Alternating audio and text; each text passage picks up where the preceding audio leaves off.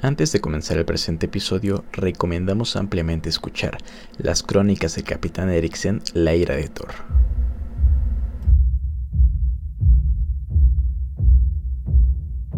Las crónicas del Capitán Eriksen.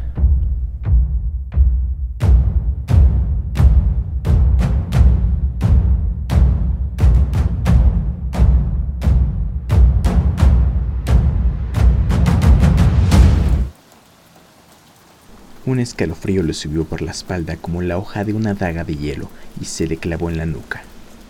Era Thor. Thor entró en el salón al tiempo que una corriente de aire cerraba las puertas a su espalda. Todos los presentes reconocieron al hijo de Odín, cuyo nombre se elevó entre las columnas del salón en un murmullo respetuoso. No fueron pocos los que se apartaron de su camino al verlo venir o agacharon la cabeza en señal de respeto. Thor los ignoró a todos, porque tenía la mirada fija únicamente en lo alto de la escalinata de plata. Mi querido Thor, dijo aparentando sorpresa y abriendo los brazos de par en par como si estuviera encantado de recibirlo. ¿Vienes a unirte a nosotros? Por respuesta, Lo cogió del cuello y con un movimiento implacable lo arrancó del asiento y lo lanzó hacia abajo volando por encima de toda escalinata. Loki cayó sobre una mesa que saltó por los aires con todo lo que había en ella. Loki estaba más aturdido por el golpe y fue incapaz de protegerse. El hijo de Odín lo sujetó de la pechera de la camisa y comenzó a propinarle puñetazos en la cara. Cada golpe era como el de un ariete martillando a un muñeco de paja. Nada podía Loki contra la velocidad, fuerza y la locura ciega que poseía en aquel momento al más musculoso de los dioses de Asgard. La sangre de Loki salpicaba de lado a lado, su rostro se iba deformando, inflamándose, crujiendo bajo cada impacto, con los ojos llenos de lágrimas. Comenzó a jadear penosamente, sin aire en los pulmones. Loki intentó murmurar algunas palabras para suplicar, disculparse, pero no conseguía que aquel salvaje le concediese un instante para hablar. Detente, chilló una voz femenina. Ya es suficiente castigo. ¿Es que acaso quieres matarlo? Entre las brumas de su mente afectada, Loki reconoció aquella voz furiosa y autoritaria de mujer. Era Sif, quien le salvaba la vida sintió una profunda vergüenza por ello. Con asombro, los presenciantes le habían visto entrar, corriendo para no perder el paso del furioso Thor. Mira a tu alrededor, dijo ella. Saliendo de su trance de violencia, Thor alzó la vista hacia ella y luego miró más allá. Vio temor y desaprobación reflejados en la cara de todos los invitados que observaban, manteniéndose a distancia. Mi cabello era hermoso, pero no vale más que una vida, le dijo Sif suavemente para calmarlo. Que este miserable repare lo que ha hecho, solo eso es lo que deseo. Thor bajó la mirada hacia Loki y no vio más que un amasijo de carne amorfa y sangre, y lo dejó caer en el suelo. En ese momento llegaron la carrera desde fuera Eir, la cuaderna, su madrastra Frigg y también su medio hermano, el luminoso Baldur. Los traía Heimdall, que había ido a avisarlos al ver lo que sucedía desde su puesto. ¿Qué ha ocurrido, hermano, para que pierdas los estribos de esta manera? Thor no respondió. Se sentía como si despertase con todo el cuerpo entumecido después de una noche de un mal sueño, como si no hubiese sido dueño de su propio ser y a la vez fuese plenamente consciente de todo lo que hacía.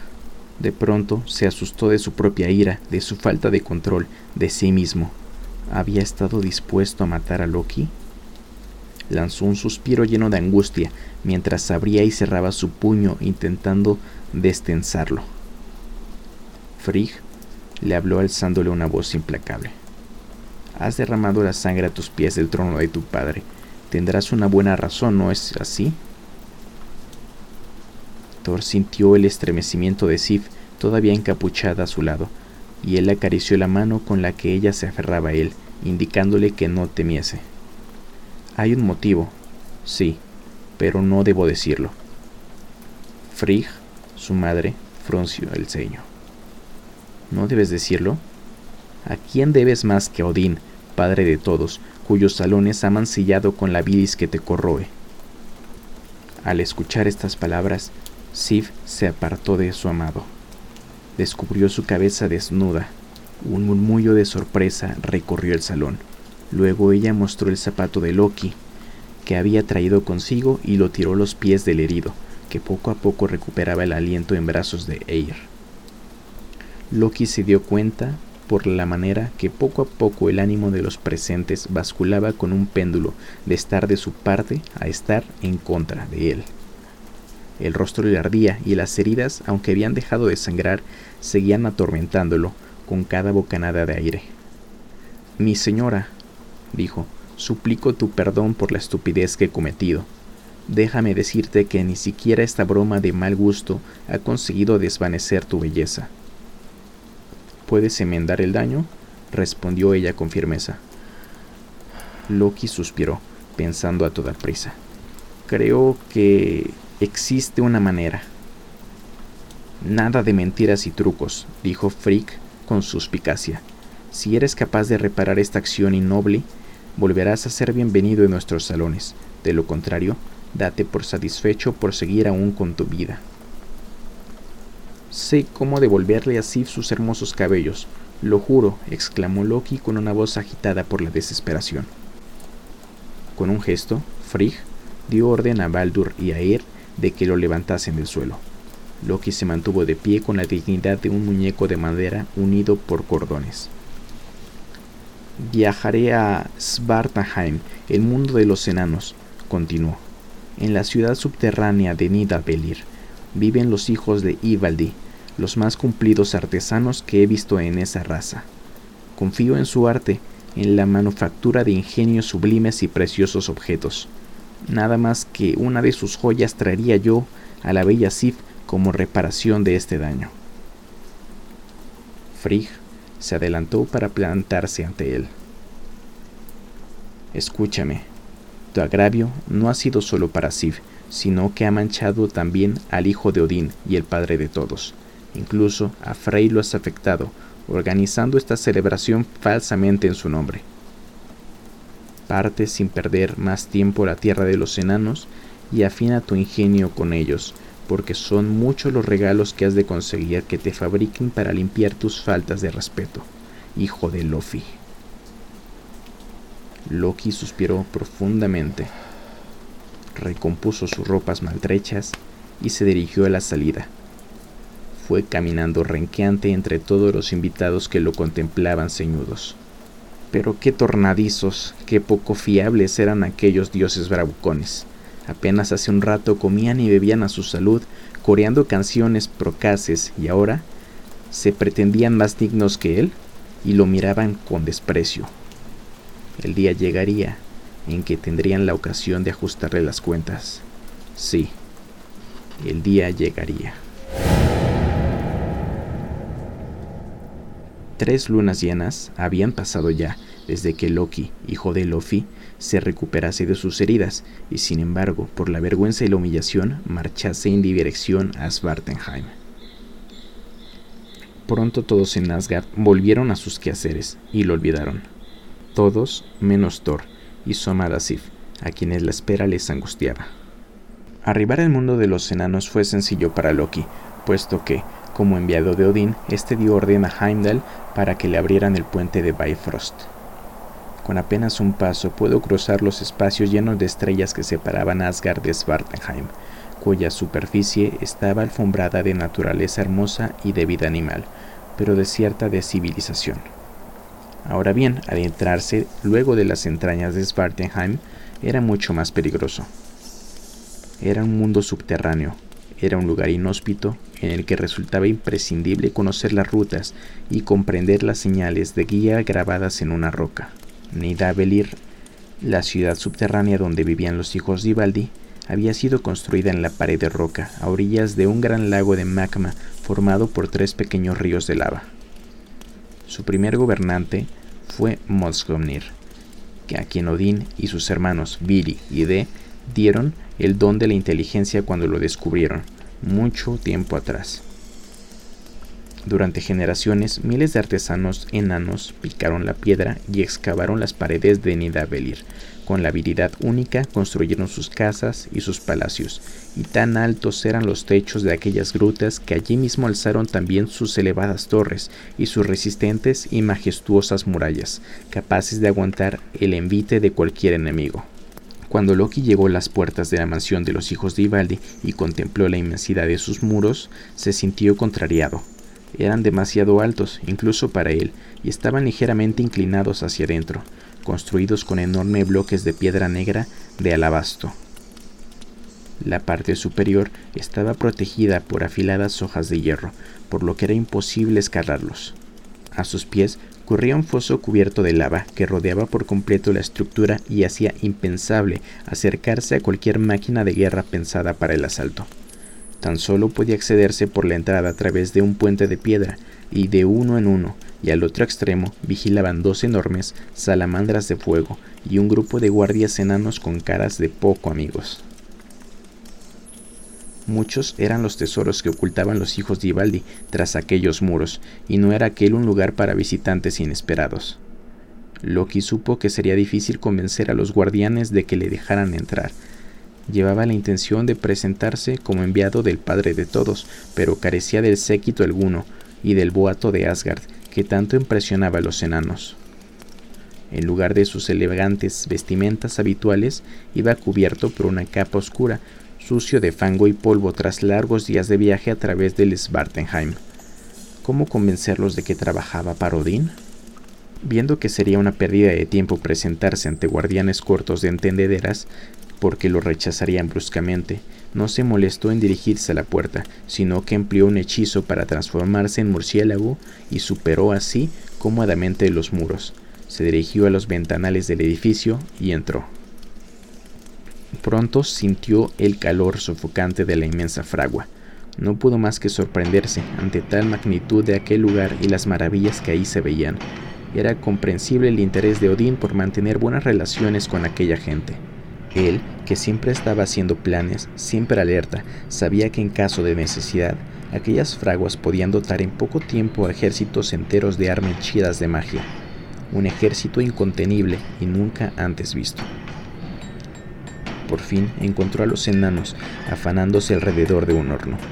Cuatro de ellos trabajaban en sus respectivos yunques, mientras que otros dos ayudaban con el fuelle y el séptimo hacía girar una enorme piedra de afilar mientras pasaba sobre ella la punta de una lanza. Loki revoloteó por encima de ellos, mientras su mente maliciosa daba vueltas. ¿Cómo conseguiría que le entregasen tan preciosos regalos sin más? No tardó mucho en dar una idea, un argumento inapelable, que no solo los convencería, sino que haría que aquellos tercos enanos se esforzasen al máximo de su talento para ayudarlo. Descendió hacia ellos y recuperó su forma divina cerca del suelo, de modo que dio la impresión que aparecería de la nada. Los hijos de Ivaldi se sobresaltaron por lo repentino de su aparición, sin embargo, estaban hechos a todo tipo de sortilegios, por lo cual reaccionaron velozmente, creyendo que una potencia maléfica los atacaba. Deteneos, en nombre de los dioses, que dieron naturaleza pasante a vuestros antepasados. Escúchenme. Los enanos frenaron su carga, pero no bajaron sus armas, ni dejaron de mirarlo con suspicacia. ¿Quién eres? le espetó uno de ellos señalando amenazándole con un martillo. Adoptando su postura, Loki descubrió su rostro, que llevaba oculto bajo la capucha, y se inclinó ofreciéndole su reverencia. Soy Loki, hijo de Lofi, y vengo del reino de Asgard. El asombro cambió los semblantes de los hijos de Ivaldi. ¿Te envía el padre de todos? Preguntó un segundo. No me envía Odín, pero estoy aquí por él. Permitirme que les explique, pero primero dispongan sus armas para que pueda yo saber que puedo hablarles con confianza. Los enanos se miraron entre ellos. El primero en abandonar la actitud amenazadora fue uno que sostenía un hierro candente en su mano. Lo hundió en un barril de agua, donde siseó violentamente, levantando una columna de humo.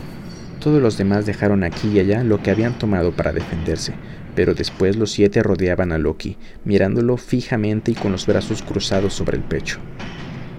Loki no se inquietó, sino que, al contrario, revivió agudo, estaba en su elemento. Soy culpable de una gran injuria, eso es lo que primero he de confesarles. Cometí un error, por el cual la hermosa dama Sif, la prometida del poderoso Thor, el hijo de Odín, perdió su cualidad más preciada, su larga melena de oro. Por ello, recibí un justo castigo y prometí reparar la afrenta, devolviéndole sus cabellos, aún más dorados.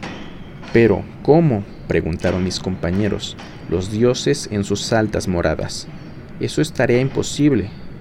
Entonces les hablé del arte de los nobles enanos, que no solo es capaz de producir armas y herramientas, sino joyas de belleza sin paganón ni magia prodigiosa. Por muy cumplidos artesanos que sean, no creemos que puedan reparar este estropicio, me dijeron, pero yo defendí a su pueblo, amigos enanos, y no solo eso, sino que pronto mencioné su nombre. Deja que acuda con los hijos de Ivaldi, quien se tienen por los mejores artífices de toda la raza. A pesar de mi esfuerzo no me creyeron y aún así acudo con ustedes para demostrar que estaba en lo contrario. Los enanos lo habían escuchado cada vez con más interés, cada vez más heridos en su orgullo por la incredulidad que les refería al visitante. Así que, amigos enanos, vengo en busca de una serie de regalos que sean del asombro de los míos y el orgullo de los suyos. Con el primero de ellos, ayúdenme a reparar el daño que cometí y a callar la boca de quienes negaban su arte. Con los otros dos, honraremos a los dioses más importantes de Asgard, a Odín, el padre de todos, el jefe de los Asir, y al noble Frey, que es el hijo de Njord, el jefe de los Vanir, que vive entre nosotros como embajador de su estirpe de dioses. La maravilla se reflejaba en los rostros de los hijos de Ivaldi, aunque no en todo. Alguno que otro fruncía el ceño con recelo. Por tanto, no piensas pagar ninguno de los tres regalos, hijo de Loki. Loki sonrió como si se hubiera esperado la pregunta. Podría hacerlo, claro. ¿Qué quieren? ¿Oro? ¿Piedras preciosas? Los puedo sepultar en ellos si desean. ¿Acaso son unos vulgares comerciantes? Es un reto lo que les propongo amigos, el reto de rendir su arte a los dioses más importantes. Los enanos no respondieron, sino que parecían conturbados. Tal vez Loki se había excedido asegurando que tenían oro y joyas para enterrarlos, y de pronto sus mentes se perdieron en ese pensamiento. No quiero robarles más el tiempo. Me he acercado a verlos por cortesía, para comprobar si era cierto lo que decían de ustedes. Pero me vuelvo con los hermanos Brock y Sindri, porque llevan horas trabajando ya en esos tres regalos. Los enanos abrieron los ojos estupefactos. Pasé primero por su forja y me recibieron con los brazos abiertos, pues había oído hablar de Loki, a quien el hijo de Odín ha puesto toda su confianza. Apenas dudaron cuando les propuse el reto. Me dijeron que su arte es muy superior a los de los hijos de Ivaldi, porque ustedes son unos avaros. ¿Serán capaces de pedir un pago por los regalos destinados a los dioses de Asgard? dijeron, y yo no les creí, pero tonto de mí. Loki se encogió de hombros, se dio la vuelta y luego se encaminó hacia la salida sin darse demasiada prisa, mientras escuchaba a su espalda cómo los hijos de Ivaldi discutían entre ellos, maldecían a Brock y a Sindri. Espera, no te vayas, oyó Loki, que rugían dirigiéndose a él. Se detuvo, pero no se volvió todavía, sino que hizo una pausa para contener su risa. Luego cuando dio la vuelta, halló como imaginaba los rostros de los enanos de enormes narices aguileñas y enrojecidos por la rabia. Te haremos tres presentes y serán los mejores. Nadie, ni enano, ni elfo, ni gigante, será capaz de superar la belleza y el poder de su magia. No pedimos nada a cambio, simplemente el reconocimiento de Odín, el padre de todos, del gran Frey y de Loki, el noblísimo heraldo de los dioses de Asgard. Loki se apresuró avanzando la mano para sellar el trato. Si complacen a Odín, sin duda proclamará la noticia por los nueve mundos. Fue estrechando la mano de cada uno de ellos, felicitándolos por su decisión y por el éxito de sus creaciones, que tenía por seguro que en realidad se felicitaba a sí mismo y se sentía inflamado de orgullo, porque una vez más, con solo su ingenio y el poder de su verbo, había conseguido lo que había ido a buscar.